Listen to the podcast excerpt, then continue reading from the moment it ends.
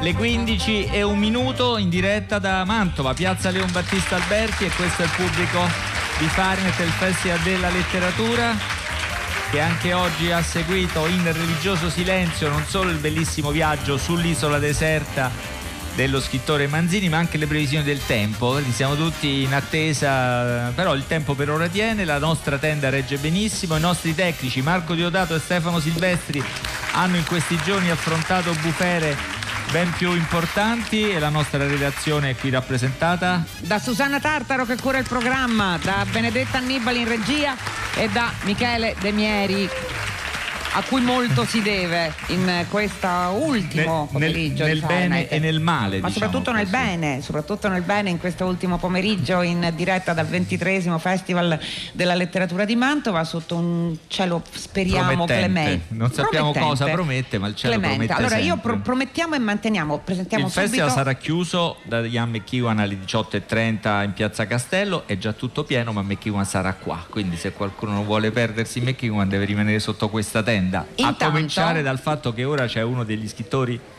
più attesi amati, amati, no? Dave Eggers a Fahrenheit. E accanto a lui c'è Silvia Benazzi che tradurrà come sempre magnificamente per noi le sue parole perché Dave Eggers è qui anche per La Parata, che è il suo ultimo libro, è stato pubblicato da Feltrinelli nella traduzione di Francesco Pacifico, ma Feltrinelli ha anche appena ripubblicato quello che è stato considerato il, ca- il capolavoro fin qui di Gio- Dave Eggers. giovanile, diciamo, il capolavoro Eh sì, giovanile. L'opera struggente di un formidabile genio che molti di voi conoscono, hanno amato fra i tanti bellissimi libri di David Eggers, pensiamo all'ologramma per il re, erano eh, solo ragazzi in eh, cammino, Il cerchio, Il che è cerchio. stato il penultimo romanzo di Ancora quel romanzo. Beh, anche la parata eh, è destinato a inquietare, giustamente. Eh, cominciamo da due numeri, il numero 4 e il numero 9, perché i protagonisti di questa storia non hanno nomi, non hanno specifica provenienza, hanno una missione perché sono due contractor. Devono realizzare in dieci giorni in un paese devastato dalla guerra civile una strada, una strada perfettamente dritta, lunga 230 chilometri, affinché possa essere percorsa da una parata celebrativa.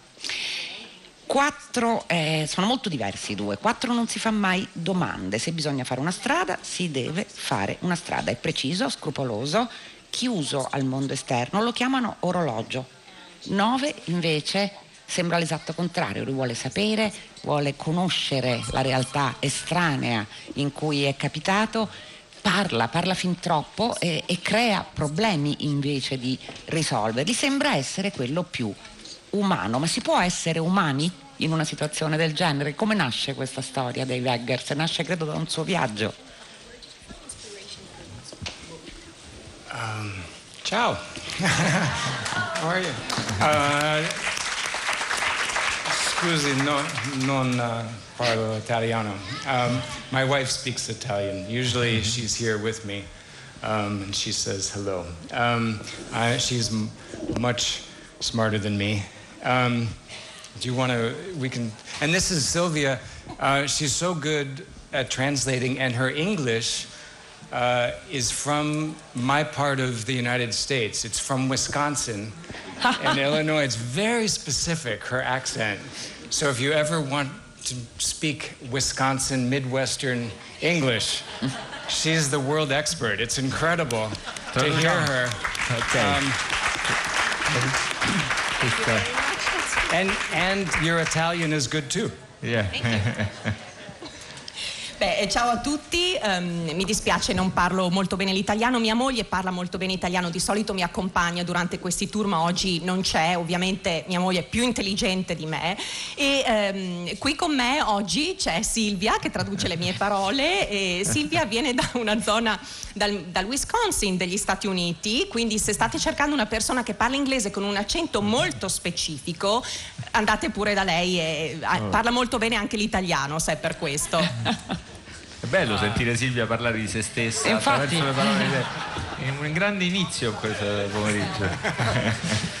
Um, I, well, I should answer the question. Um, Oh, non c'è um, problema, la ripetiamo. Era semplicemente da dove è partita l'idea della parata, perché si legge in qualche intervista che è partita da un suo viaggio reale.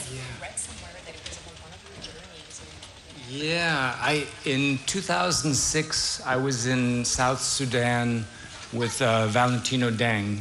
Oh, uh, I was in 2006 I was in South Sudan with Valentino Dang, and we were. Uh, I had just written a novel about his life, and we were back in his region uh, near his hometown looking for the location of a school that he was going to build. And um, there was, this was still during, there was still some fighting in South Sudan, but it was, there was peace coming.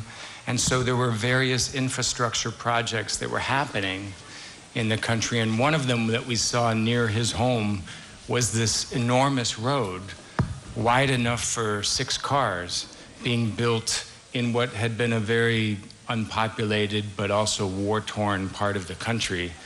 And instead of it being uh, Sudanese builders uh, or uh, a crew from Egypt or Tanzania or Uganda or Kenya, a nearby country, the paving crew, this road building crew, was from Sweden, which just made no sense at all. Because to get all of that equipment from Sweden all the way down through the uh, through Port Sudan and then many you know thousands of miles across land, it, it, none of it made any sense. But Let's, let's stop, translate, and poi continuiamo. Ora ci Beh, fermiamo. ovviamente adesso rispondo alla vostra domanda. Beh, come è nata l'idea per questo romanzo? Nel 2006 mi trovavo nel Sudan del Sud insieme a Valentino Deng, avevo appena finito di scrivere il libro che racconta appunto la sua storia e eravamo vicino alla sua città navale, eh, natale, scusate, eh, cercando appunto la location ideale per costruire alcune scuole, per cui a un certo punto stavamo guidando e ci siamo trovati di fronte a un'enorme strada, una strada a sei corsie addirittura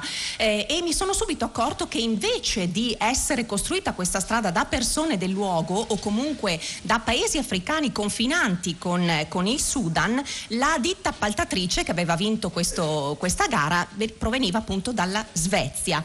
Per cui mi sono detto questa cosa non ha assolutamente senso. Pensate a tutte le apparecchiature che avrebbero dovuto spostare dalla Svezia fino all'Africa. Quindi questa cosa mi ha lasciato s- senza parole. Senta, Anche dal denaro che dà, vabbè. eh, infatti, Denaro che seguiva la direzione opposta, eh, immagino, Eggers. Yeah, the Swedish are not cheap.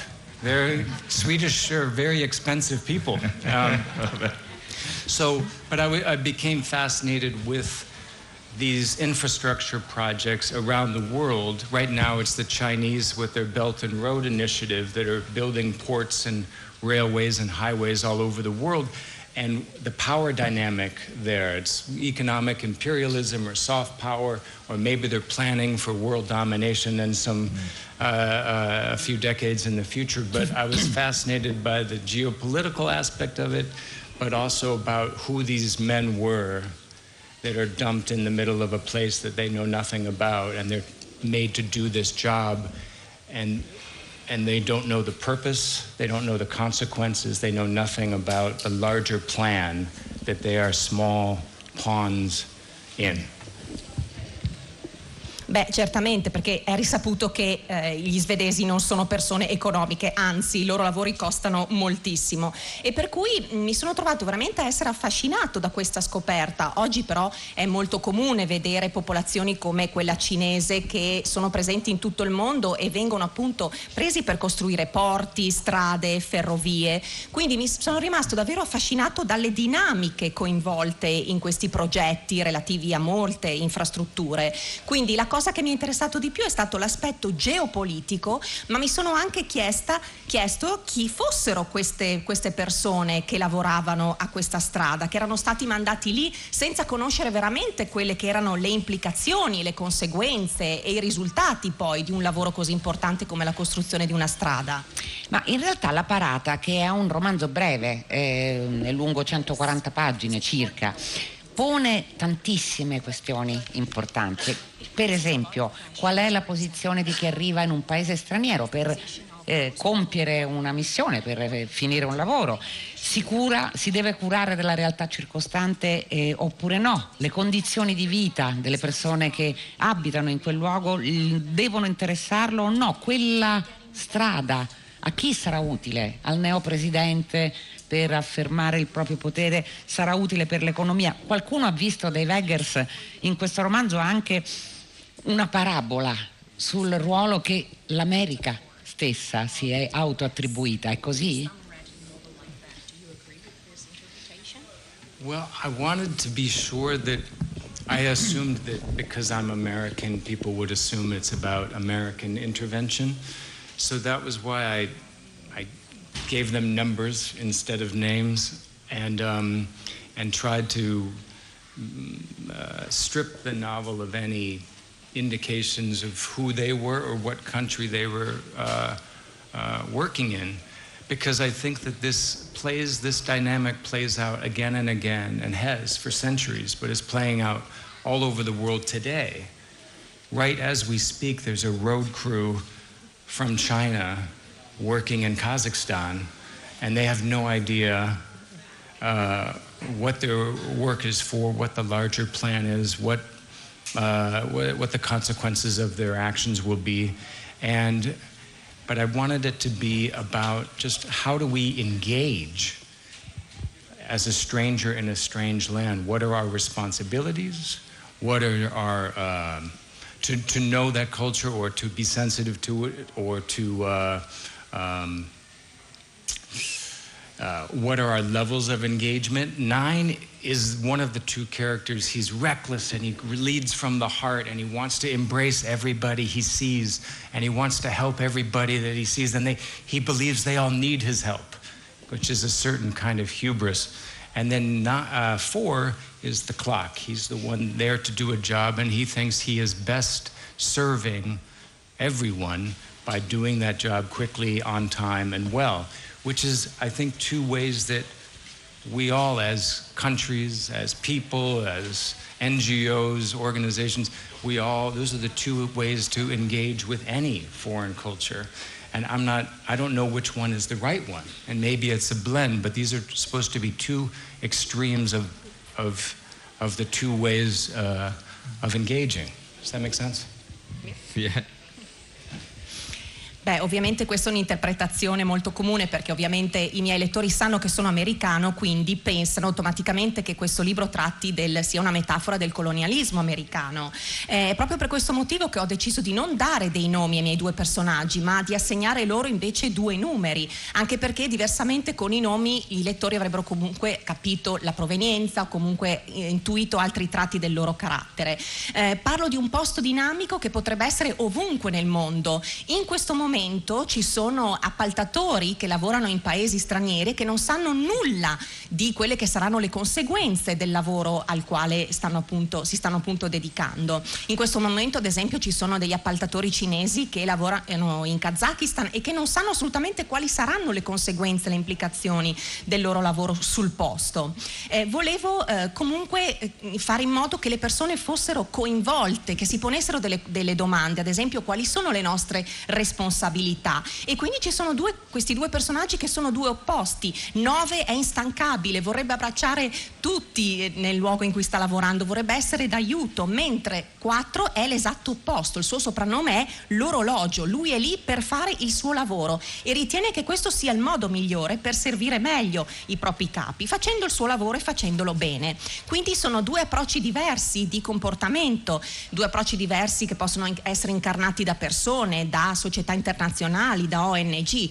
Eh, non sono qui per dire quale dei due personaggi abbia ragione, quale sia l'atteggiamento più corretto. Forse è un mix dei due, ma lascio al lettore la possibilità di rispondere. Senta, eh, David, David, David Eggers, c'è un'altra domanda che forse è la domanda che emerge soprattutto dopo aver letto il libro fino in fondo. Non possiamo dire nulla, ma quello che possiamo dire è che è un finale bellissimo di straziante bellezza, possiamo dire così. Però ecco, dopo averlo letto ci si chiede ma come possono i singoli opporsi a un disegno che non ha certo per fine il bene e quindi come possono evitare di compiere il male eh, anche se non vogliono? Um, well, the yeah, the book turns on the ending, and um, so don't cheat. Uh, don't go to the ending now. Um, I always loved stories that everything changes on the last page. You know, there are certain books like uh, uh, Chinwe Achebe's Things Fall Apart. Everything changes on the last page. There's certain, so many books that I love. And so um, I always knew the ending before I started the book, and I usually do. I, I have a hard time beginning if I don't know the ending um, or see the overall structure. But um, uh, I don't, you know, I, I go. Aspetta, traduciamo la prima Oh, yeah. parte. Let's tradurre questa prima parte della risposta, poi possiamo sì. continuare. Poi let's continue. Ok.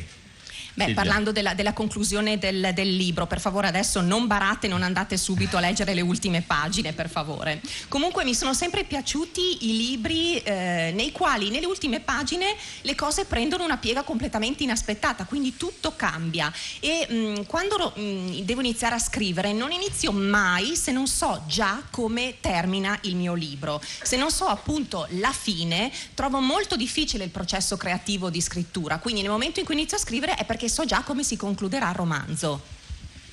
And also, uh, I think our idea of the more powerful and wealthy countries' relationship to the developing world and projects like this, they fall into a very simplistic paradigm of exploitation on the part of the more powerful country.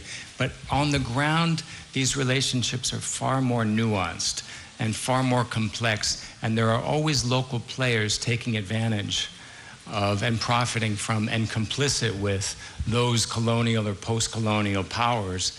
And so I wanted that us to be reading it one way, thinking of this normal paradigm where the U.S. or whatever uh, powerful country is um, imposing its will on the on the less powerful, but ultimately the entire plan is something completely different. And um, and I think that we do need to remember the, that these relationships are infinitely complex and they never conform to simplistic uh, relationships and, and uh, power paradigms.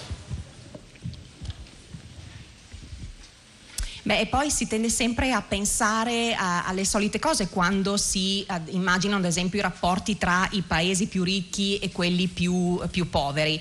È una visione a mio parere troppo semplicistica perché quando pensiamo ai, pare- ai paesi ricchi contrapposti a quelli poveri si, parla- si pensa subito allo sfruttamento da parte dei paesi ricchi di quelli poveri. Eh, quello che volevo trasmettere io era però l'idea di come ci siano molti più strati e molte più sfumature nei rapporti, in queste complesse relazioni tra multinazionali, tra appaltatori internazionali e le autorità. C'è anche una sorta di complicità che si instaura tra comunità locali e attori poi internazionali. Quindi volevo un po' mh, sfatare questo paradigma per cui si rimane sempre a livello superficiale quando si considerano le relazioni, anche appunto a più livelli. Quindi ci dobbiamo veramente ricordare che i rapporti tra gli esseri umani sono estremamente complessi, non sono affatto semplici come pensiamo solitamente. Eh, in questa risposta emerge un elemento di responsabilità della scrittura che in De Weggers è particolarmente forte. Ci siamo molto interrogati in questi giorni il ruolo dello scrittore, no? insomma Eggers è famoso oltre che per i suoi libri per molte attività che, che svolge, lo potete trovare insomma ovunque le tracce a favore di studenti disagiati, per mettere in contatto scuole diverse, per offrire possibilità creative anche a, a ragazzi che non hanno molte possibilità e rappresenta una letteratura che si interroga sul proprio tempo. Tra l'altro questo, racconto, questo romanzo ricorda un racconto di Conrad che si chiama Un avamposto del progresso in italiano, un avamposto del progresso dove ci sono due agenti, mi sembra francesi, di una società coloniale abbandonati a se stessi, anche loro ignari un po' di quello che stavano facendo. Devo dire che anche nel racconto di Conrad il finale è stra- straordinario, non ve lo dico così oltre Ma a qualcuno leggere- ricorda anche Bozzati, a dire la verità. Leggere Eggers e leggete anche Conrad. Però io lo chiedo appunto a partire. Stasera, lei, stasera l'incontro con, con Paolo Giordano, sì, alle, Alle 16. 16. cioè, eh, l'incontro ha un titolo abbastanza impegnativo: Leggere è conoscenza, scrivere è potere. che leggere conoscenza non dobbiamo spiegarlo al pubblico di Farnet, diciamo, diamolo per scontato. Ma scrivere è potere. Che, po- che potere è la scrittura? Che potere o responsabilità sente lei quando scrive?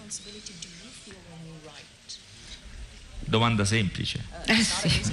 I, um, I was a, a journalist first, so um, I learned how to write by writing for newspapers and writing stories uh, that I thought would have, that I hoped would have impact and that might change minds. And um, I got a little uh, addicted to that impact, to feeling like maybe you write something and maybe there's some small change made in some corner of society, or maybe one or two minds are changed. And so I don't feel that it's a responsibility, but I feel like that's what keeps me working, is feeling that you might. Um, uh, you, you, you, you, you might get at some truth that had been hidden or get at some or, or, or, or work toward some sense of justice that hadn't uh, uh, been possible before or be part of that arc of history bending toward justice you know like martin luther king said. I, to be a little bit a part of that um, in this case having said Aspetta, that traduciamo, traduciamo finora. Let's translate, poi Sorry. continuiamo. No, non si preoccupi, ha tutto il tempo che vuole, fino alle 18. Beh, innanzitutto... oh, Perché no? Non lo sa che abbiamo altri previsti. Beh, innanzitutto mh, io sono stato eh, un giornalista. Quindi ho imparato a scrivere appunto leggendo articoli di giornale e io stesso a mia volta ho scritto degli articoli che volevo eh, avessero un impatto, che potessero cambiare in qualche modo, anche se in misura minima, la vita delle persone. Quindi non posso dire che io questa professione la senta come una vera e propria responsabilità, ma è ciò che mi permette di andare avanti, ciò che mi dà energia, il fatto di poter scoprire delle verità eh, sconosciute, di parlare di storie di ingiustizia, di fare un po' parte della storia, così come è stato ad esempio per Martin Luther King. With the, that quote, though, reading is knowledge and writing is power, it was applied. I use it when I talk about teaching writing to young people, especially disenfranchised young people in the US, because for them, uh, for a lot of students, it's about if you're feeling like if your parents were immigrants or you yourself are an immigrant in the United States, you can feel powerless. You can feel on the outside of society looking in. But if you are gifted with the written word, if you can write yourself into existence, if you can tell your truth eloquently, then that gives you great power in society. And so this is a, uh, there's a local group, like our group is called 826 Valencia, and then in, in Florence and Firenze, there's a group called Porto della Story, and they publish this, the work of student writers, 10 years old, at 12 years old, brilliant essays that can you imagine being 10 years old and being published already like this? Like, that's real power.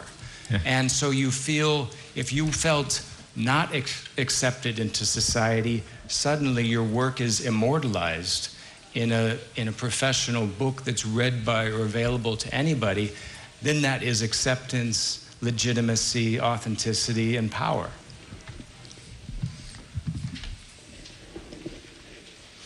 Beh, eh, come vi dicevo, ehm, quando mh, voi avete appunto citato il fatto che la lettura sia conoscenza e la scrittura sia potere, io questa frase la riferirei soprattutto ai miei studenti che, eh, ai quali insegno appunto a scrivere. Sono studenti bambini e, eh, e adolescenti attraverso le organizzazioni che ho, che ho creato. Ehm, perché vi dico questo? Perché ritengo che se questi bambini, questi ragazzi fanno parte di una minoranza o sono eh, immigrati e si sentono in una società come quella americana esclusi o comunque fuori dalla società, se però possiamo insegnare loro a scrivere, a raccontare la loro storia, eh, tutto d'un tratto non si sentono più esclusi, ma possono esercitare il loro potere sulla società. Eh, sono stati pubblicati un paio di libri contenenti le storie di ragazzi di 10 anni, quindi pensate all'impatto che può avere su un bambino di 10 anni il fatto di poter vedere la propria storia pubblicata eh, in un libro, il proprio lavoro diventare tutto d'un tratto immortale. Ecco, questo è l'autenticità e l'accettazione. Allora, eh, Dave Eggers faceva riferimento a 826 Valencia, che è eh, una delle iniziative di più lungo corso che ha intrapreso, che appunto riguarda la scrittura e i bambini. C'è, c'è un'altra sua iniziativa che è una rivista, Max Winey, che è una delle riviste letterarie più belle degli ultimi anni, e ce n'è una terza, eh, a cui Marino ha fatto cenno, però forse una parola su Scholar Match sarebbe bello sentirla perché il caso, l'occasione per dimostrare come gli scrittori, in questo caso, perché un'idea di uno scrittore, possano forse lenire quelle che sono le grandi disuguaglianze. Una delle tante è quella che riguarda il sistema scolastico. Come funziona Scholar Match? Uh, well, Scholar Match in the United States, the, the system of going to college is very chaotic. Um, we, it is the most democratic way to uh, uh, change your economic uh, situation, go from one class to another, or um, gr- have greater opportunity. But the access to this is still very unequal to access to college. It's very expensive, it's very confusing, um, and the lower and students with uh, poorer students have far less access to it. So Scholar Match tries to get low income students into college and through college. And, um, and what we found is that what they really need more than anything else is support from another human being that will be their advocate and be their ally for four years until they go to college. Like every system in the United States, it's broken. We have no systems. Everything is chaotic the healthcare system, college system, education system. And in our country, everything, it's up to outside organizations to help uh, tape it together, to fix it a little bit, or to, to fill in the gaps. Um, but sometimes, you know, sometimes it is best, uh, or sometimes some solutions can be figured out from the outside as opposed to, you know, strictly government solutions. But um, if you've ever been to the United States, you know how chaotic it is and how uh, insane of a system is. And we're in the middle of our most insane moment. Has anyone been to the United States recently? Yeah. No, good. Yeah, wait. Wait another year and a half, and then uh, maybe it'll change. It's a terrible time to be there. I'm so happy to not be there right now.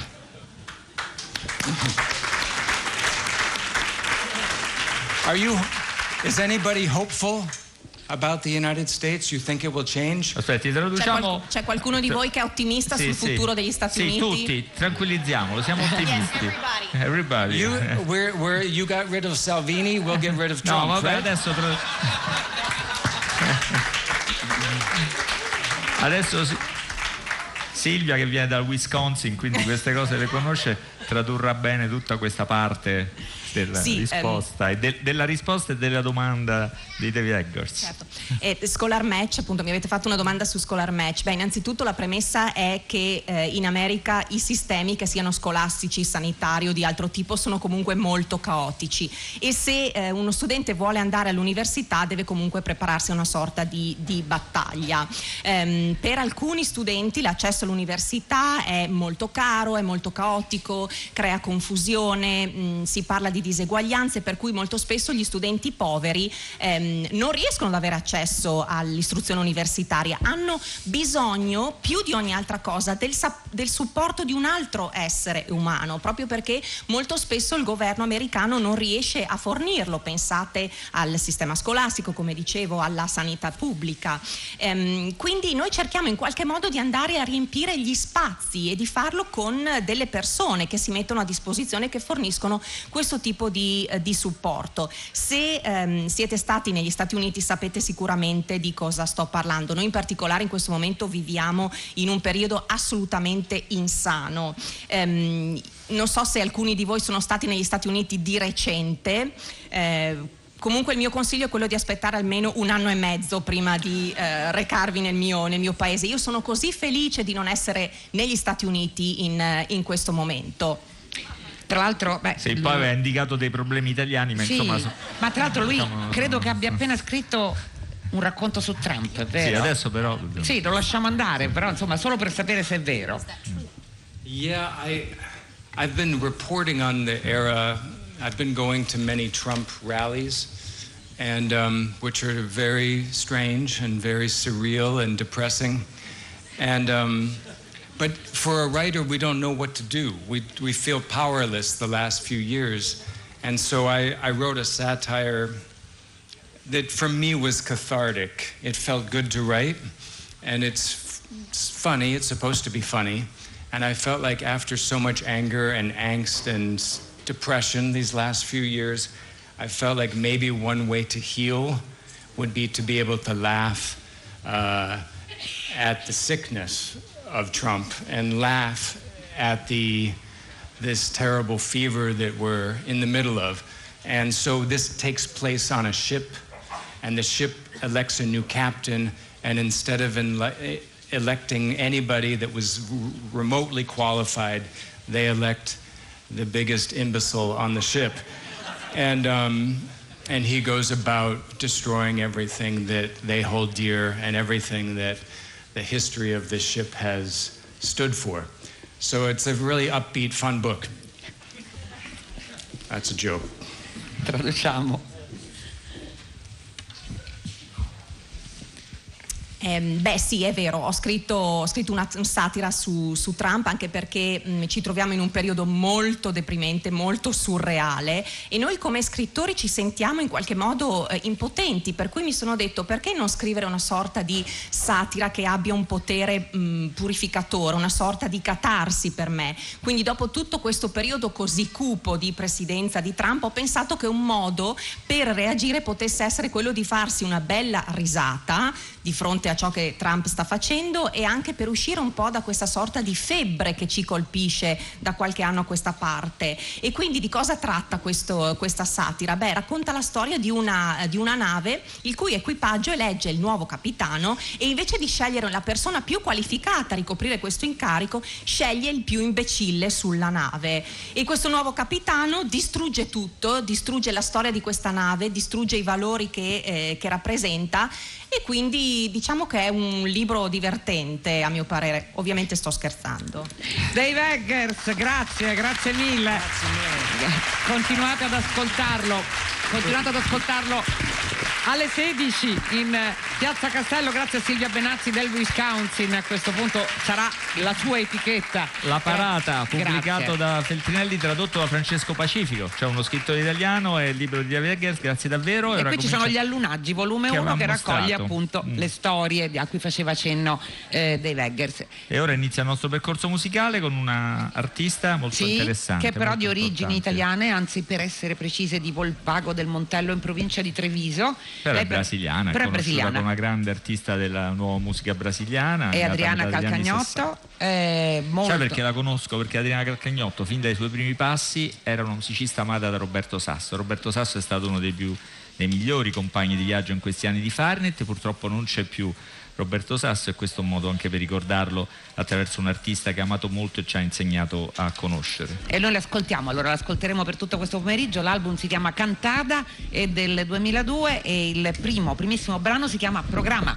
Vá à zona sul às nove se quiser comer o seu sushi com cólera. Meia-noite dez descole mais um digestivo no ilusão de ótica. Passe pela Lapa, pelos arco-íris dos seus arcos mais explícitos, pelo claro escuro, pelo som impuro, obscuros becos, claros dígitos. Uma e meia, aperte um broto e com precisão pra lá de matemática. Saia às três e arroche a prima moto pra Bangu e a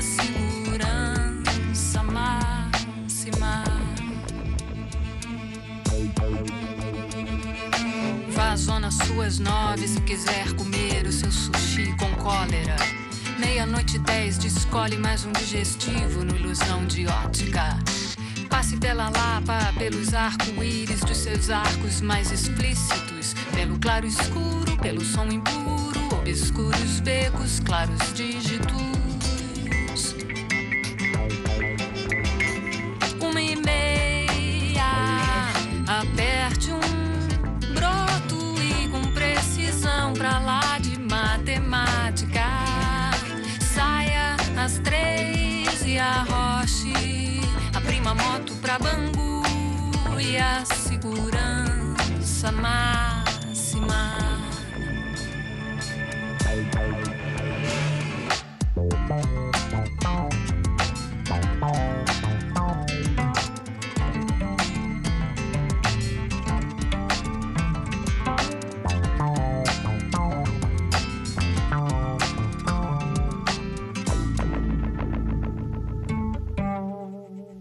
Vá à Zona Sul às nove se quiser comer o seu sushi com cólera. Meia-noite dez, descolhe mais um digestivo no ilusão de ótica. Passe pela Lapa, pelos arco-íris dos seus arcos mais explícitos. Pelo claro escuro, pelo som impuro, obscuros becos, claros dígitos.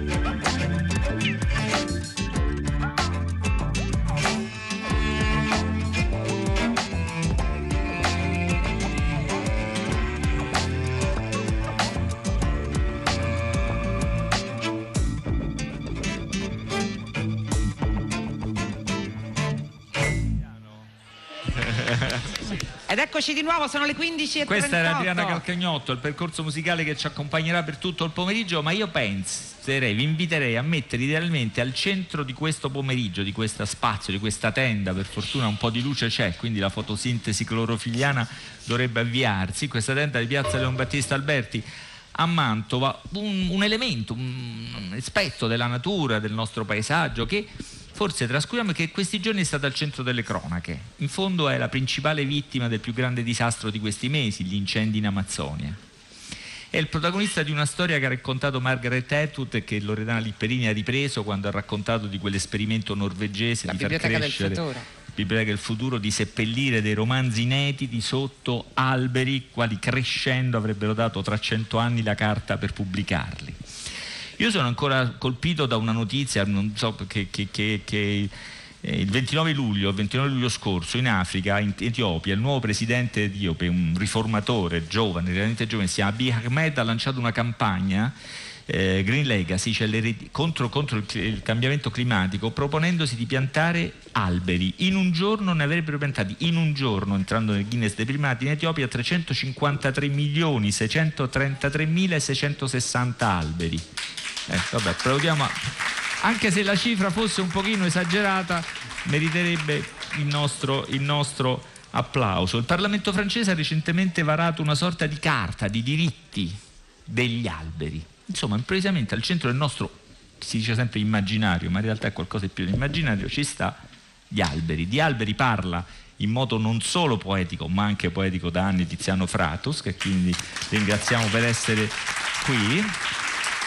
E personalmente ringrazio e sono un po' anche emozionato di avere qui Fridio Scapra, che negli anni è un fisico, un fisico teorico anche, ma anche un saggista, un educatore, un attivista anche, che negli anni, alla fine degli anni 70, il libro uscì nel 75 in America, penso nell'80-82 in Italia, con un libro che si chiama Il Tao della fisica, libro pubblicato da Delphi, ci aprì una nuova visione delle cose, ci propose una nuova visione delle cose che intrecciava, dimostrava anzi l'intreccio che c'era fra le nuove frontiere della fisica del Novecento, quella di Einstein e dopo Einstein, e certe intuizioni che fanno parte di, di un bagaglio spirituale, filosofico, anche religioso, quello appunto riassunto nel Tao. Insieme queste due cose ci aiutavano a vedere e accettare la complessità del mondo, la rete della vita, come si chiamava prima che altre reti si imponessero nel nostro, nel nostro presente. Poi nel punto di svolta, un libro a metà degli anni Ottanta, lanciò in modo molto convincente l'allarme ecologico che oggi che oggi ci, ci, ci, sembra una banalità, ecco, che allora, anche se... Allora, intanto grazie di essere qui Capra. Dopo Grande piacere. Anni, eh, sapere che parla questo bellissimo Io sono italiano. austriaco e vivo in America, ma cercherò di parlarvi italiano e eh. vediamo come va. Lei è qui a parlare in realtà di alberi attraverso Leonardo la botanica di Leonardo da Vinci. Cosa ci insegna? Noi abbiamo parlato molto di Leonardo quest'anno a Radio 3, ci ha presa proprio una passione collettiva, abbiamo fatto un ciclo di Pantheon, una festa a Cesena tutta dedicata praticamente a Leonardo da Vinci. Cosa ci insegna in particolare il suo modo di guardare la natura, disegnare, rappresentare, interpretare la natura e gli alberi?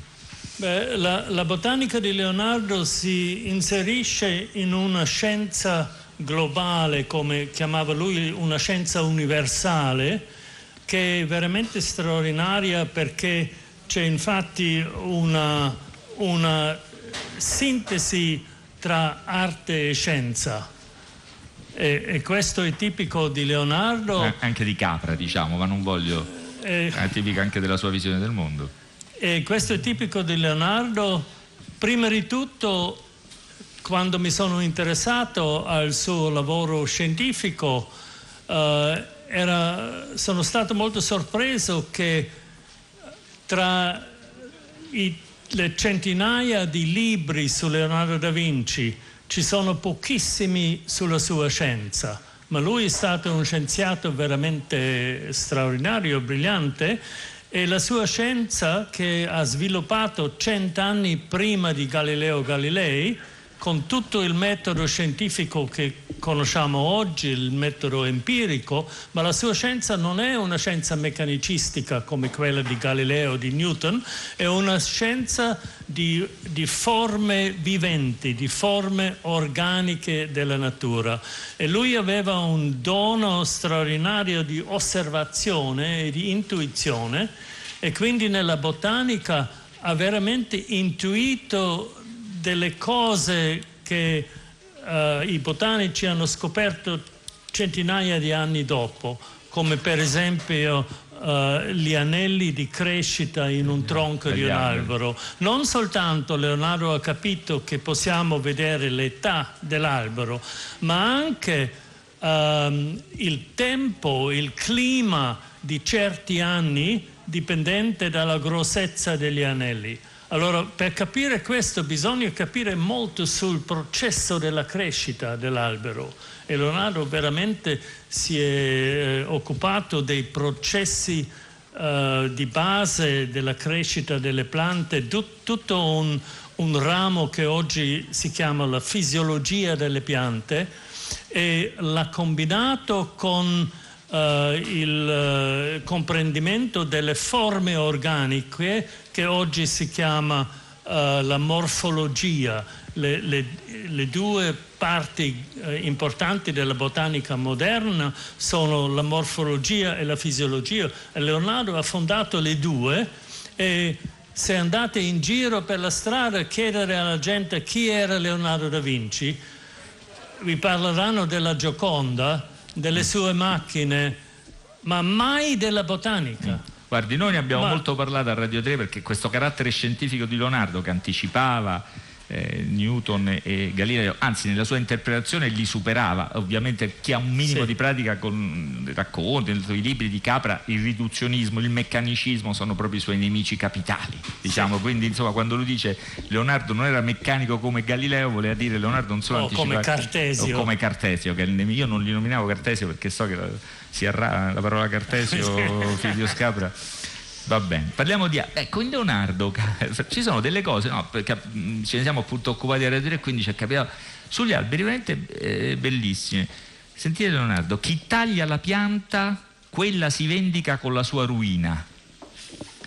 In un altro taccuino c'è questa cosa, ehm, certo è par che, se sapete leggere Leonardo qui, che la natura, certo, par qui, cioè sembra qui, eh, che la natura voglia spegnere la umana specie, la specie umana, come cosa in, in, questo l'ho tradotto io, quindi non si capisce niente. Come tu? cosa inutile al mondo, cioè, ho trascritto Leonardo che già scriveva da sinistra a destra, io l'ho dovuto trascrivere, trascrivere da destra a sinistra, insomma tutto.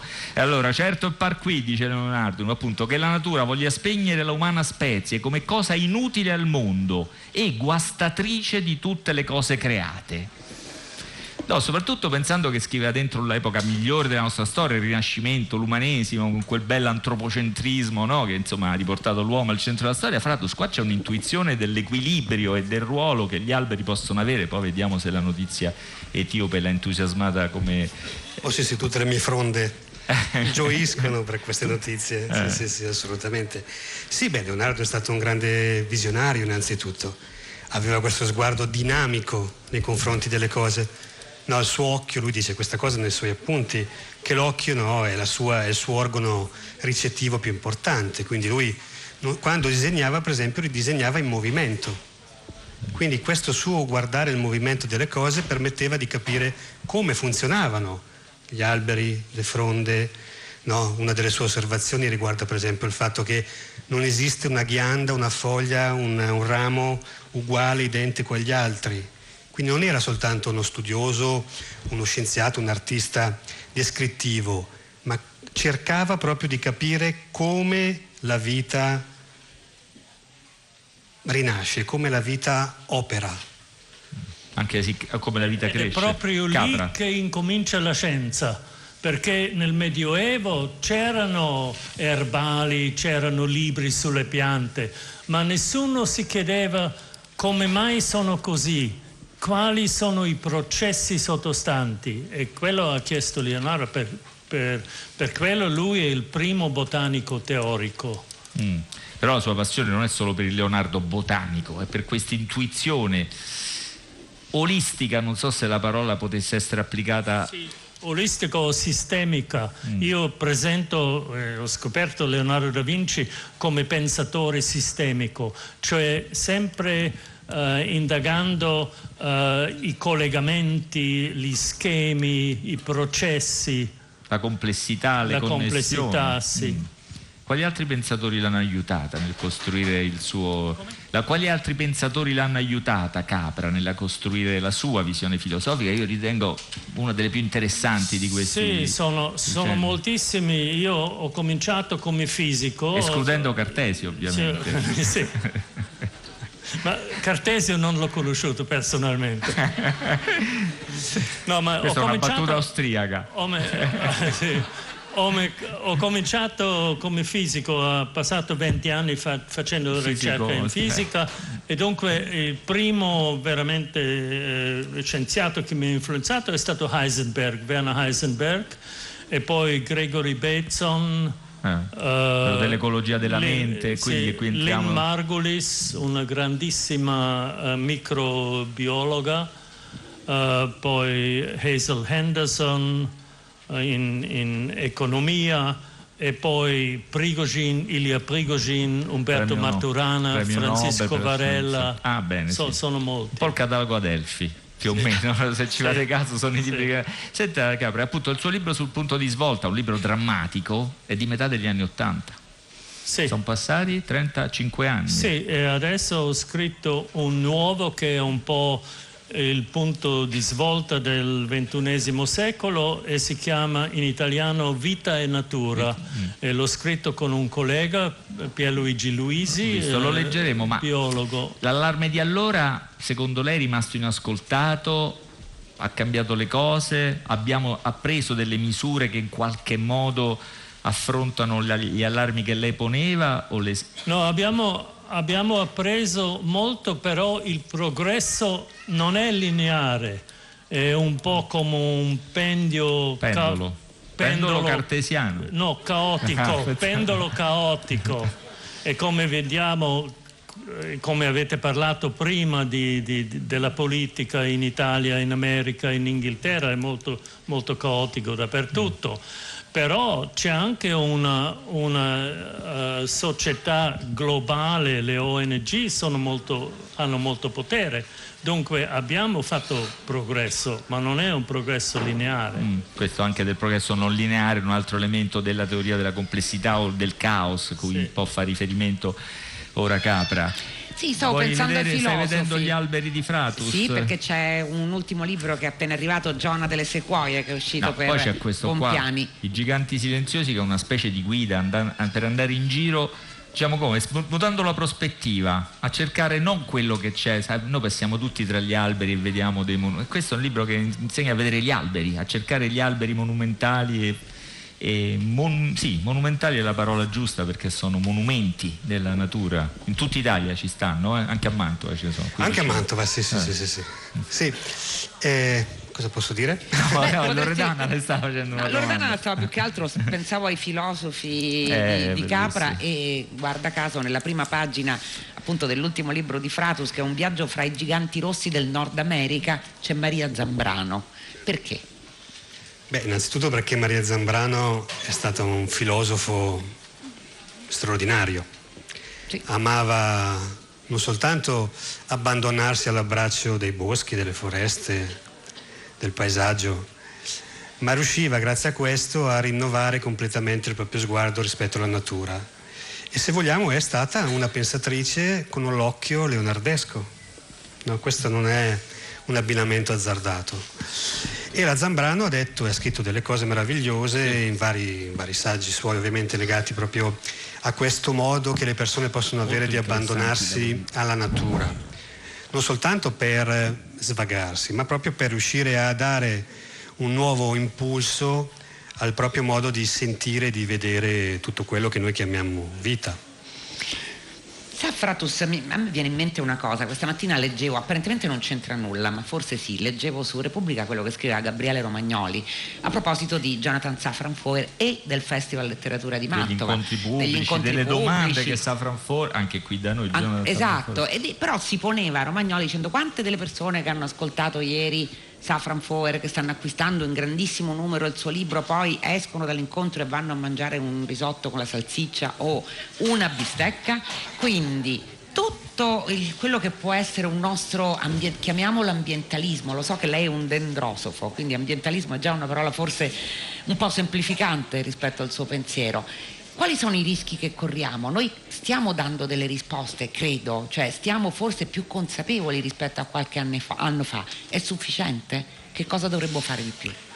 Non lo so, è molto difficile dare una risposta, cioè si possono dare secondo me delle risposte, come dire, o le risposte ben fatte, no? che ci fanno giustamente sperare, però è difficile perché comunque la, il peso dell'impronta di 7,8 miliardi di persone su un pianeta come il nostro e degli ultimi 300 anni di industrializzazione che ancora oggi è assolutamente selvaggia, sicuramente non facilitano il fatto che se noi diventiamo tutti eticamente ecologisti, usiamo una parola appunto d'antan, questo basti. Noi oggi sappiamo che se tutte le industrie che inquinano, usiamo anche qui un termine, sono i termini che sono troppo generici per riuscire a parlare al fondo di queste cose ma se noi immaginiamo che oggi tutto quello che inquina sparisse così da un momento all'altro, il cambiamento climatico, lo sappiamo, non si arresterebbe, perché i meccanismi su scala globale che si sono innescati sono talmente potenti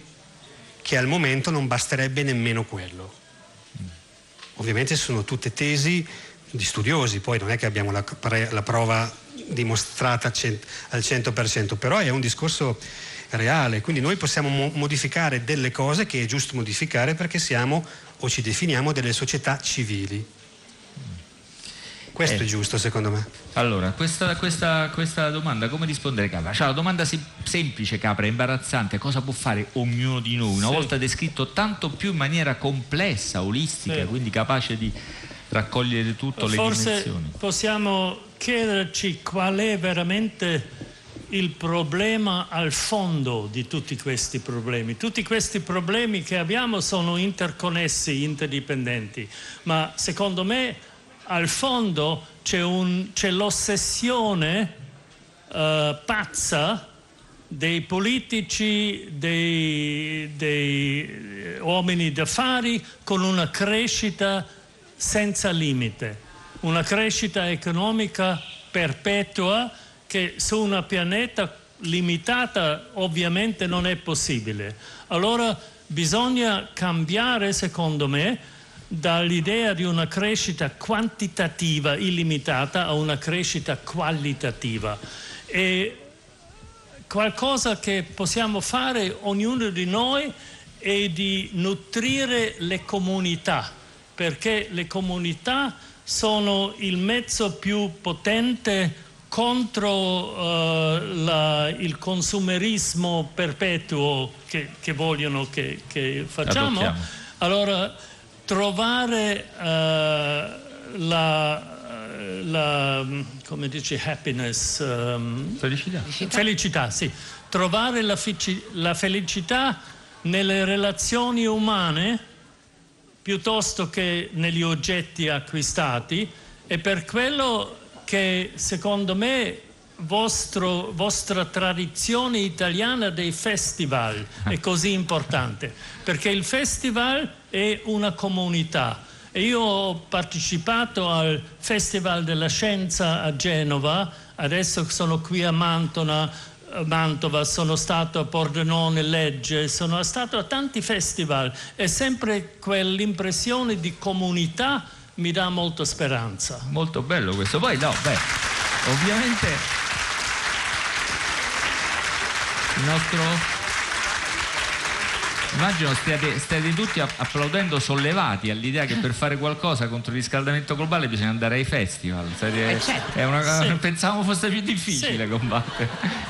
No, è molto bello quello che dice Capra, già prima mi diceva che era Sì, ammirato poi, dalla natura poi di ci questa sono città. anche i festival dei carciofi e dei funghi. eh. Vedo che non sa come si dice felicità in italiano, ma sa come si dice carciofo e fungo. no?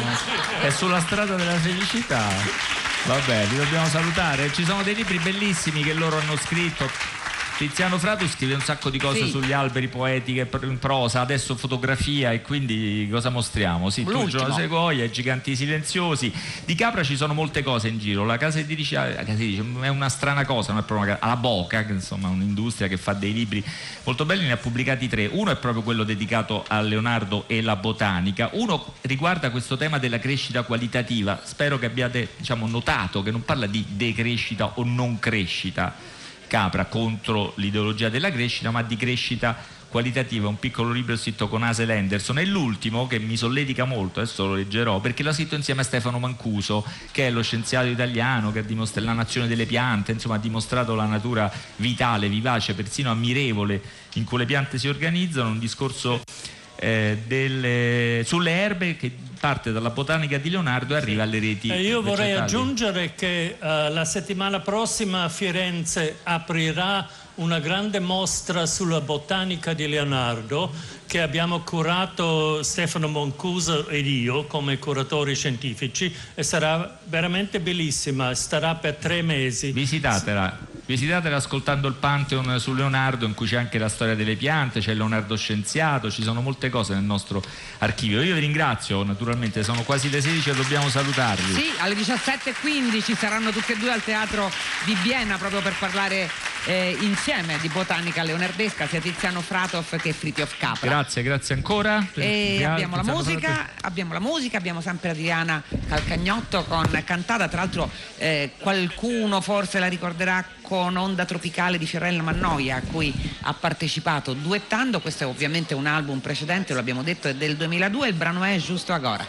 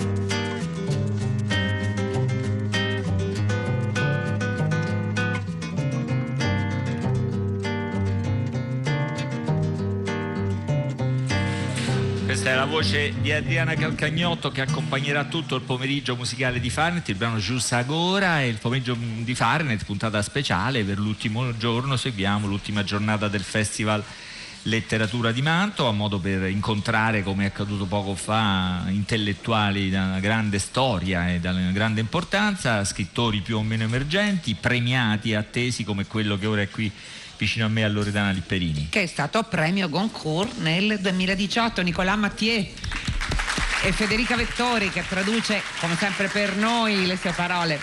Allora Nicolas Mathieu ha vinto il Prix Goncourt con E i figli dopo di loro che è pubblicato da Marsilio nella traduzione di Margherita Botto e che ci riporta agli anni 90 di nuovo perché ieri Marino come ricorderà, ricorderemo tutti, e David Nichols ci ha raccontato Gli il suo anni romanzo. 90 britannici Esatto. della New Britain eh, con eh, la morte di Lady Diana, quell'intreccio di eventi e, di- E adolescenti, primi amori in questo Quindi caso. anni 90 e adolescenza è un tema che emerge in vari romanzi, abbiamo scoperto. E Chissà vedremo anche caso. perché, secondo me, forse la chiave è, cita- è proprio nella citazione biblica che dà il titolo, i figli dopo di loro. Che figli sono stati gli adolescenti degli anni 90? Come hanno vissuto e soprattutto che cosa possono aspettarsi? Eh, noi in questo romanzo, che inizia nel 1992 finisce nel 1998, sono veramente i quattro anni cruciali dai Sei, 14 ai 18 anni, i sei anni cruciali dai Ah, 14 ai 20 14 anni, insomma. Eh, Quando si è teenager, quando ci si è teenager e quando si è pieni di sogni. E a anche. casa cosa avevano questi ragazzi? Questi ragazzi intanto noi li conosciamo fuori casa, noi siamo in Lorena, in una città di provincia inventata su un lago, a casa hanno degli adulti Io che... l'ho letto, a casa erano, sentite, licenziati, divorziati, Esatto. cornuti e malati di cancro. Erano normali, insomma. Eh, Questo sì, retro- No, è così, eh, questo è il retroterra. è il retroterra della, questi disoccupazione e della fine della classe operaia e di quali prospettive della fine dell'adolescenza, tutto insieme. Eppure Senti- quell'adolescenza, sentiamo Nicola Mattia, quell'adolescenza ha i suoi raggi di sole, sia fossi a ascoltare un disco di Cindy Lauper e dei Nirvana o giocare con il primo videogioco. Quali sono i sogni di questi ragazzi e perché ha scelto, mi viene da dire anche lei, perché è un tema molto caro evidentemente agli scrittori, quello degli anni 90. Che cosa c'è in quel decennio che l'ha attirata?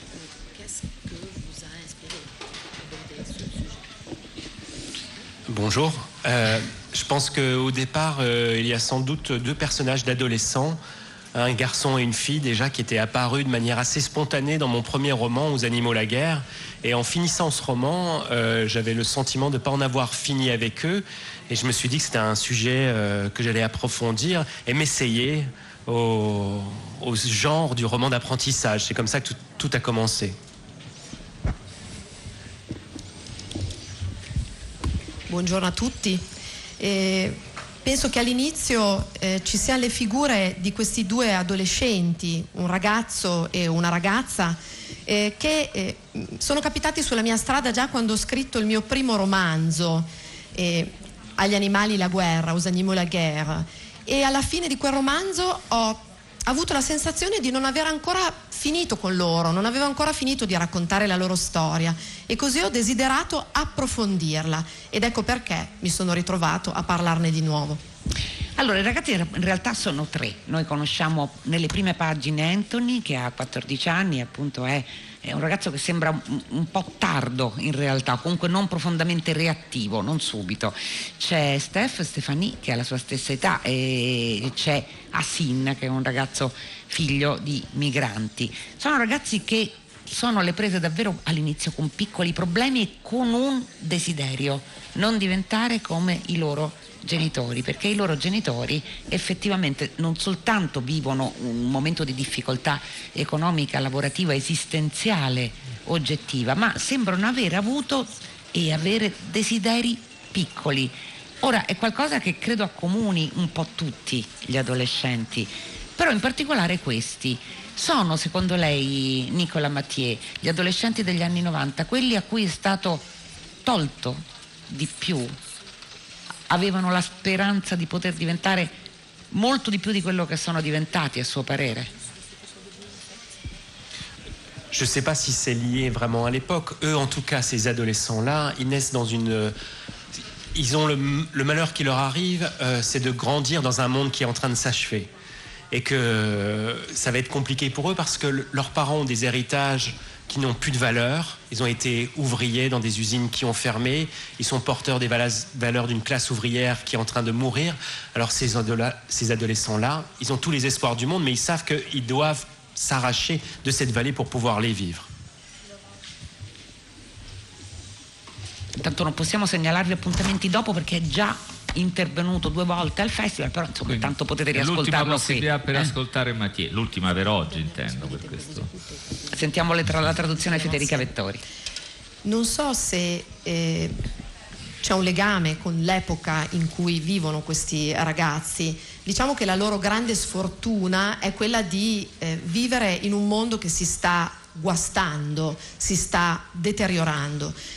Hanno alle spalle dei genitori che eh, non hanno più i valori con cui sono nati, lavorano come operai all'interno di fabbriche che poco a poco vengono chiuse, quindi nell'epoca della deindustrializzazione, in un paese che muore, in un contesto che muore, perciò l'unica cosa che sanno è che devono riuscire a venire via da lì per sopravvivere, per andare avanti. Ora noi non vi riveliamo se ci riusciranno, quanti di loro ci riusciranno, è un romanzo molto bello, un romanzo che eh, in modo simile e diverso da Nichols va a restituire quella che è non la poesia dell'adolescenza, ma la difficoltà soprattutto di far coincidere realtà e sogni. Però Marino, eh, leggendolo mi è venuto in mente quello che diceva ieri Domenico De Vasi con le sue profezie, quando parlava del, di quello che avverrà fra pochi anni, e parlava soprattutto delle maggiori chance. Fe- lui ha chiamato proprio la, la femminilizzazione del mondo. Beh, qui insomma dei tre protagonisti è Stefanie, non facciamo troppe anticipazioni, però sembra essere Stefanie quella che ha maggiori possibilità no? e non è soltanto perché la sua provenienza economica eh, la pone fra i benestanti o comunque da una provenienza benestante, ma proprio per come, per come è fatta che sembra avere più possibilità di avere una um, giovinezza e un'età adulta felici. Mentre traduce anche nel libro di Nichols era così, eh? sì. anche nell'adolescenza di Nichols la figura femminile Fran, Fran si chiama. Sì. Mm. Vabbè. Dobbiamo arrenderci. Dobbiamo chiamare De Masi di nuovo. Je ne suis pas du tout convaincu que ce soit euh, une promesse de féminisation du monde. Mais le fait est que les, les, jeunes filles sont quand même très en avance sur les jeunes garçons en général, qu'elles sont, euh, plus, elles sont mûres beaucoup plus tôt. Et puis même par la suite, les personnages féminins, sans doute, dans ce roman, euh, s'avèrent euh, plus tenaces, plus durs au mal, ils s'en sortent mieux. Et euh, j'aurais envie de dire que ces personnages sont comme ça parce que je me considère comme un romancier réaliste et je crois que c'est comme ça un peu dans la vie aussi. Federica Vettori. Non sono proprio convinto che questa sia la promessa di una futura femminizzazione del mondo, ma eh, è un dato di fatto per me che le ragazze anche adesso, anche oggi, sono sicuramente molto più avanti dei ragazzi in quell'età eh, che sono più concentrate, più lucide e anche i, i personaggi femminili, le figure femminili che eh, troviamo nel romanzo sono comunque figure più tenaci che resistono meglio nei confronti eh, dei problemi e delle cadute che sperimentano. Se ne escono meglio, se la cavano meglio. E eh, visto che mi ritengo comunque un autore realista eh, è quello che voglio sostenere con questo romanzo. Senta, lei eh, dice a un certo punto, siamo nel 1992, nel momento in cui la storia comincia, lei lo ricorda, era un periodo di pace, anzi lei scrive dopo la caduta del muro la pace si annuncia come un rullo compressore, è come se fosse... La fine della storia, esatto. no? che azzerava, schiacciava tutto quello che di accidentato, irregolare c'era stato fino allora. Eppure non è andata così no, e lo sappiamo evidentemente. Devi sempre oggi. svelare la fine delle storie. Spoiler! allora, quegli adulti che sono usciti, non parlo di tutti e dei genitori dei due protagonisti che hanno vissuto appunto e vivono la crisi economica, la fine di un modo di concepire il lavoro, tutta la chiusura delle fabbriche nella Lorena, mm, anche la svolta verso destra, diciamo così, che comincia ad attecchire ceti que- nei ceti francesi, però anche. gli altri adulti non, non hanno una bella immagine. Io leggo un un piccolo brano eh, dello sguardo di Stefanie, ancora una volta, della ragazza che si rivolge agli adulti. Con i loro corpi appesantiti, le spalle massicce, ti giravano attorno, alito di sigaretta, forti, peli dappertutto e mani spesse, disgustosi e sexy. Era troppo strano. L'adolescente stava in guardia e confusamente li cercava. Pensava a quello che potevano fare con le loro grosse macchine tedesche e le loro carte di credito. Tizi che mantenevano una famiglia, pagavano costosissimi corsi di management a rampolli semideficienti, avevano una barca da qualche parte, davano un parere su tutto e pensavano che diventare sindaco del paese non sarebbe stata una cattiva idea. È un'immagine nefasta degli adulti, quella che lei restituisce attraverso gli occhi di Stefanie. E, eppure non erano quegli anni anche gli anni dove si poteva sognare una possibilità diversa per tutti?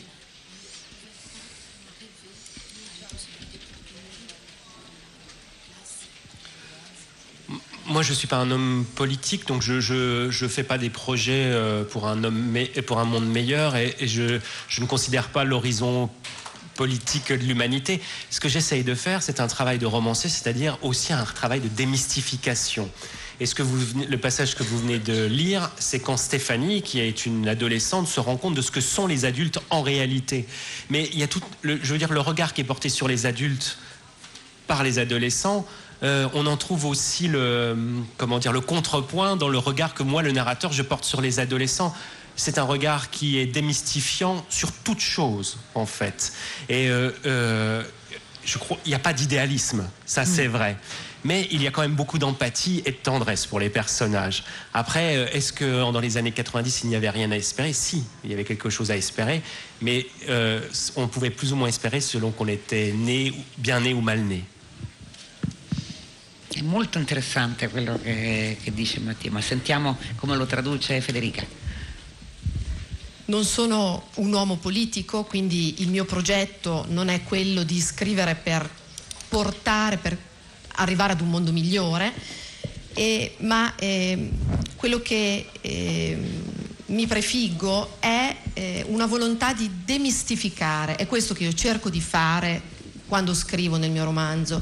E quindi la descrizione che dà Steph, Stefanie, eh, degli adulti, certo non è realistica, non sono veramente così gli adulti, ma è la descrizione che lei dà vedendo gli adulti con i suoi occhi di adolescente ed è un po' la stessa prospettiva dalla quale io guardo gli adolescenti quando li descrivo.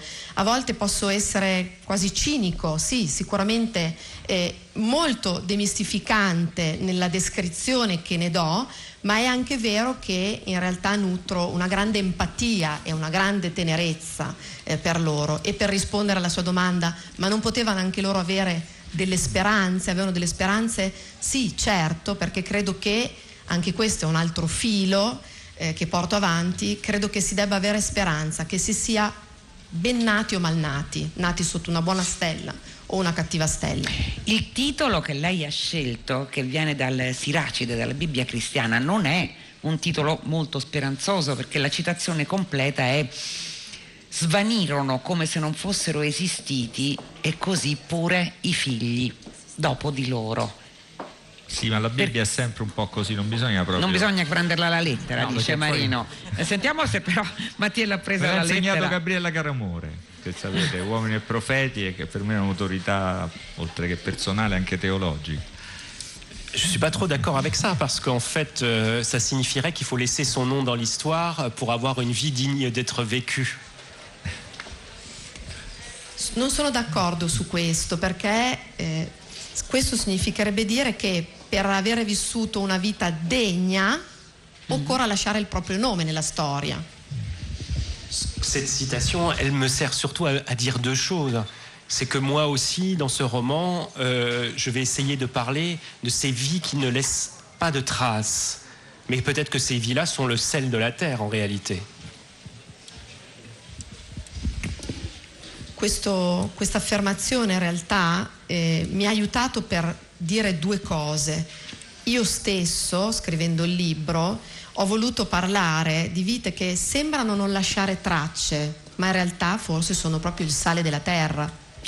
Mm, che aspettative, non importa quali siano state le aspettative, noi sappiamo questa volta non, non, lo rivelo davvero che cosa succede ai tre protagonisti e come evolveranno le vite di Evolveranno Steph. molto, diciamo, in modo sì. tormentato e largo. Veramente adesso è un grande libro, Sì.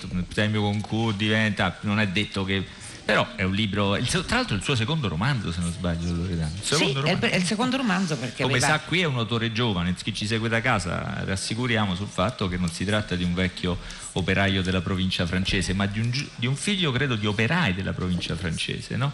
Tutte le cose che sta dicendo io le sto filtrando anche con alcune notizie biografiche, poche che abbiamo di, eh, di lei, Mathieu.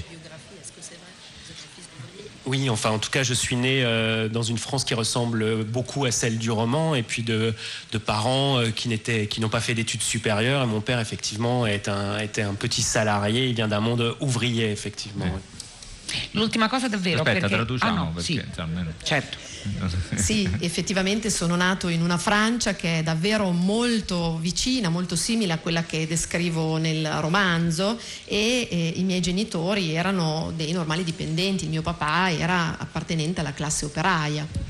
Senta, eh, non riveliamo troppo, però la frase finale la vorrei dire, anche perché non è significativa di quello che avviene e non sono forse tanto i fatti a contare in quello che giustamente Marino definiva come un romanzo grande, un romanzo importante.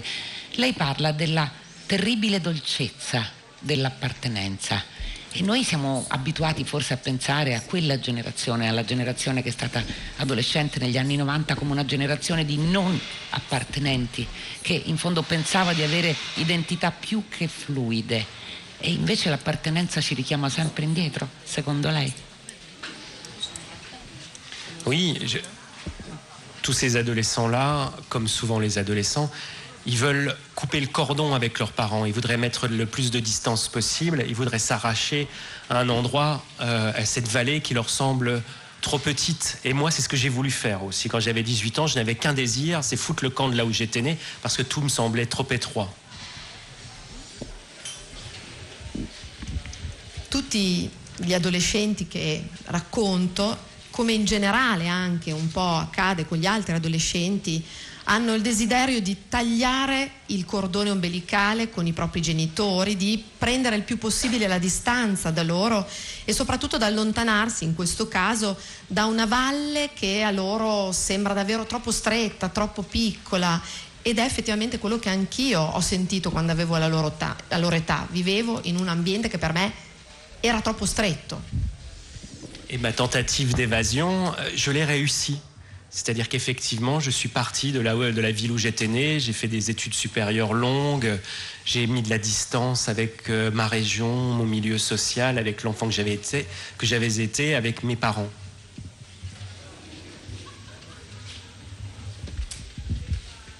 E in effetti ci sono riuscito. Questo tentativo di evasione per me ha portato ad un successo perché mi sono allontanato dalla regione in cui vivevo, dal suo contesto sociale che mi stava stretto. Sono andato lontano a studiare, ho fatto degli studi superiori lunghi. Io ce l'ho fatta. Speriamo che ce la facciano anche altri. Et, diceva. et maintenant, quand euh, j'y retourne, quand je retourne chez moi, force est de constater que c'est quand même chez moi. Et ces ados, ils sont aussi pris dans cette ambivalence. On veut fuir là où on est né, mais on l'emporte partout avec soi et ça reste chez soi malgré tout. Tuttavia, quando torno a casa, eh, sono comunque a casa, a casa mia. E lo stesso accade a questi adolescenti che sono come presi in questa mm, prigionieri, in questa ambivalenza. Vogliono andarsene, ma sono strettamente legati a casa. Nicola Mattia, Figli dopo di loro, pubblicato da Marsilio, premio Goncourt 2018. che è stato Grazie. presentato a ehm, Mantova al Festival Letteratura da Marco Filoni, che è un nostro collega, è uno dei collaboratori più assidui di Radio 3, di Pagina 3 e di altri programmi. Dobbiamo ringraziare Marco Filoni che ci ha segnalato l'importanza di questo romanzo, perché a noi che uno vince il premio concorso ci importa fino a un certo punto. Se un altro di Radio 3 dice che è bello, ci crediamo. Ah, così stai Sì, messo tu, cioè, se ci sentono quelli del concorso sono affari fuori. Allora, grazie ancora Nicola Mattiè, grazie a Federica Vettori naturalmente e Adriana Calcagnotto. Adriana Calcagnotto ci accompagna ancora, sono con la sua voce e con la sua musica dal Brasile, l'album è sempre Cantada, il brano è Pelos Ares.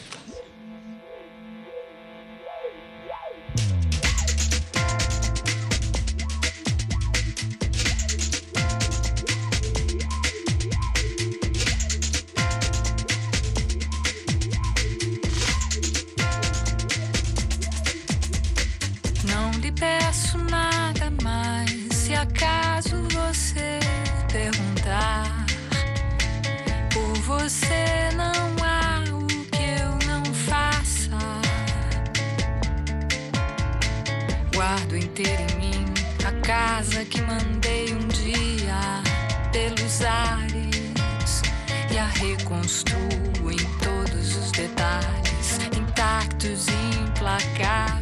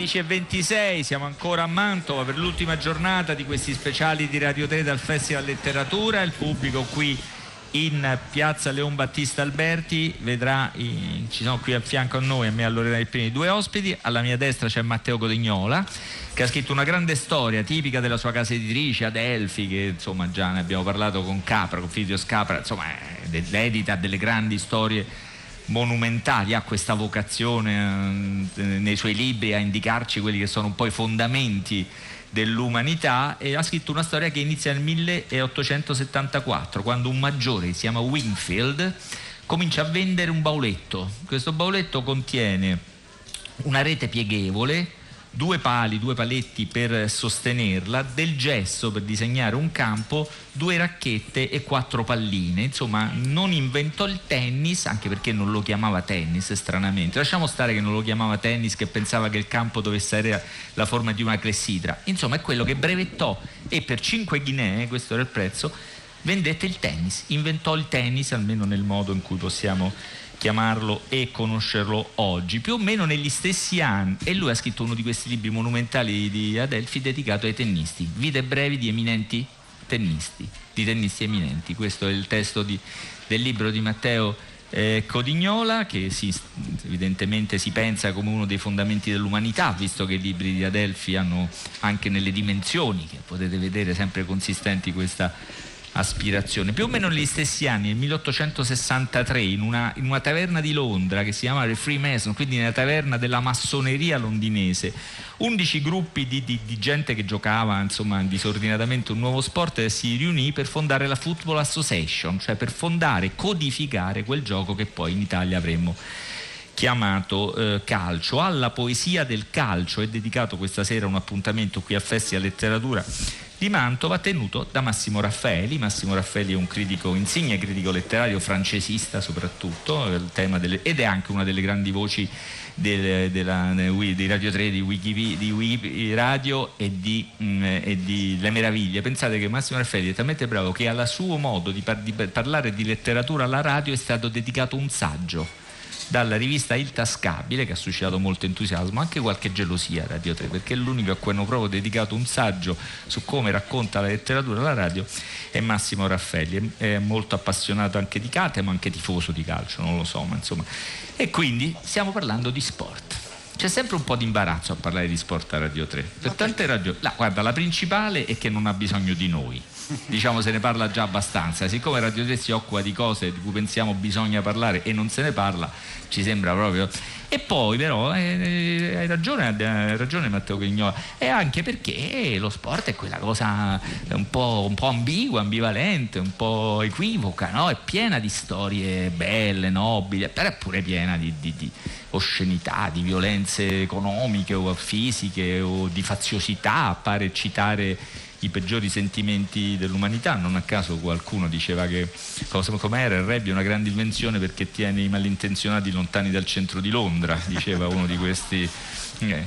Allora, allora, ecco, Matteo Dignola, anziché fare un escusazio per usare la figura retorica, facciamo una dimostrazione, mm. cioè dimostriamo a partire dalle sue brevi storie dei eminenti tennisti quanta nobiltà epica lo sa. Quando, qual è la storia più nobile di questi tennisti eminenti che ha raccontato in questo libro che è un, libro ossessivo, eh? è un romanzo di un'ossessione, leggetelo con attenzione perché... È pericoloso. Diciamo. Ma nel ramo nobiltà, nel tennis si va, si va dritti, facile, perché c'era un tennista che si chiamava Gottfried von Kram, che era un aristocratico, era, era un omosessuale, era antinazista, tutto questo durante il Terzo Reich e nel tennis c'è un noto episodio che è il paragone del tennis è nato, è nato e ha mantenuto a differenza di altri sport eh, in un momento eh, in cui lo sport era innervato da una concezione fanatica del fair play.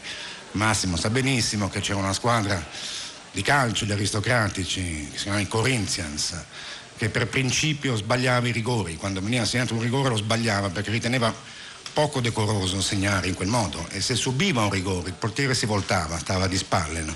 perché non, non, voleva interferire con la decisione dell'arbitro. Gottfried von Kram, eh, eh, eh, che, che, il regime tentava, in, in, era quasi fisicamente fatto per il regime, era alto, biondo, aristocratico, bello, fortissimo.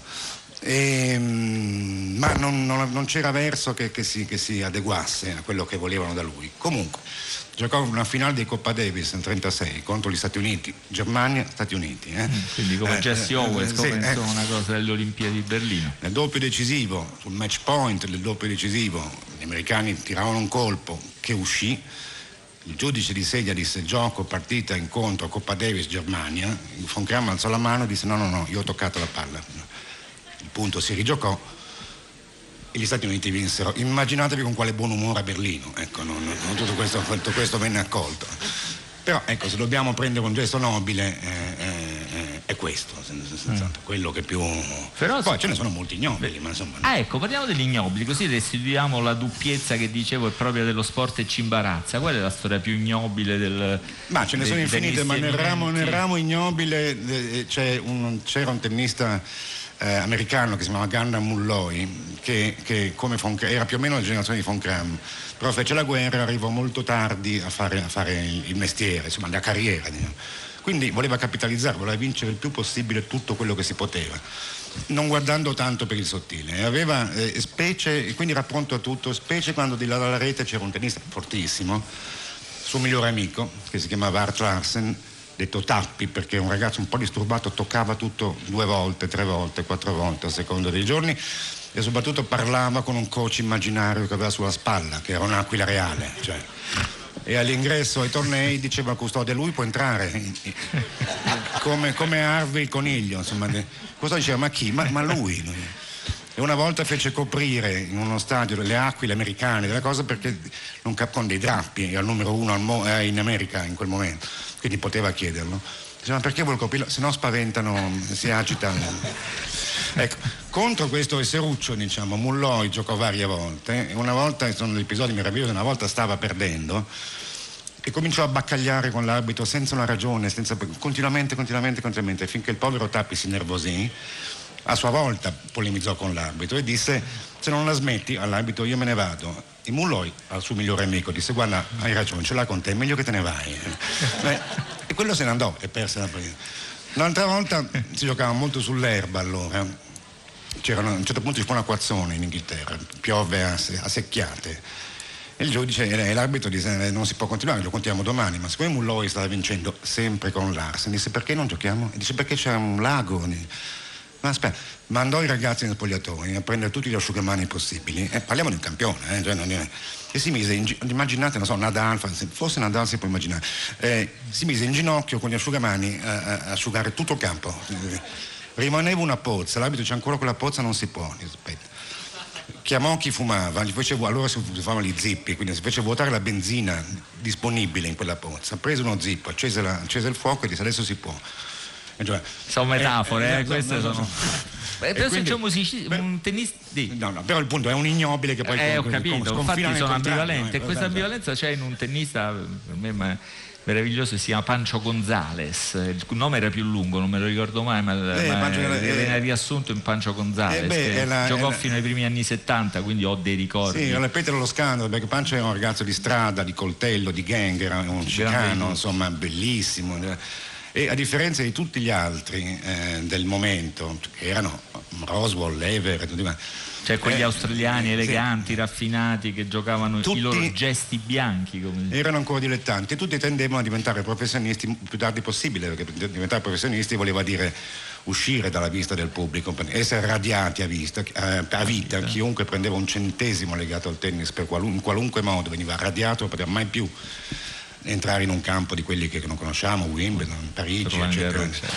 E quindi tutti aspettavano eh, fine carriera, cioè quando proprio avevano già vinto Wimbledon, gli Australian Open, i campionati americani, eccetera, eccetera. Open no, perché non, non c'erano, ma insomma, campionati australiani Invece Pancio, eh, eh, avendo quelle origini e amando soprattutto massimamente un binomio allora classico, cioè donne e motori, eh, voleva disperatamente diventare pro, giovanissimo, e, e riuscì a diventarlo a vent'anni. La faccio breve perché la storia è lunga, ma questo significa che per vent'anni entrando nelle esecrazioni di tutti, era uno che fumava negli spogliatoi, si faceva fotografare pieno di coperto di, di dollari, insomma era un personaggio un po' fuori misura e uscì dalla vista del pubblico per vent'anni perché i pro giocavano a Wichita, a El Paso, do, dove capitava. C'erano delle esibizioni, no, quelle dei professionisti non, più che dei veri tornei. Ed era una cosa come non succedevano così anche a cavalli perché erano in quattro nel tour e la stagione finiva quando uno, come fossimo io e Marino, alla fine dell'anno il punteggio era 284 260 che alle volte avevano giocato uno contro una forma di pazzia e, mm, e Pancio sparì per vent'anni, però si sapeva che nel circuito pro c'era uno che vinceva contro chiunque gli si mettesse davanti. Ancora oggi quella futile discussione sul più grande di tutti i tempi Pancio è uno dei due o tre, insieme a Federer, insieme a Bill Tilden, sono tre o quattro i nomi, a Lever. Volete sapere cosa ha scritto Sports Illustrated nel 1999? Ha scritto che se il destino del pianeta Terra, di cui tutti ci stiamo occupando in questi giorni, emergen-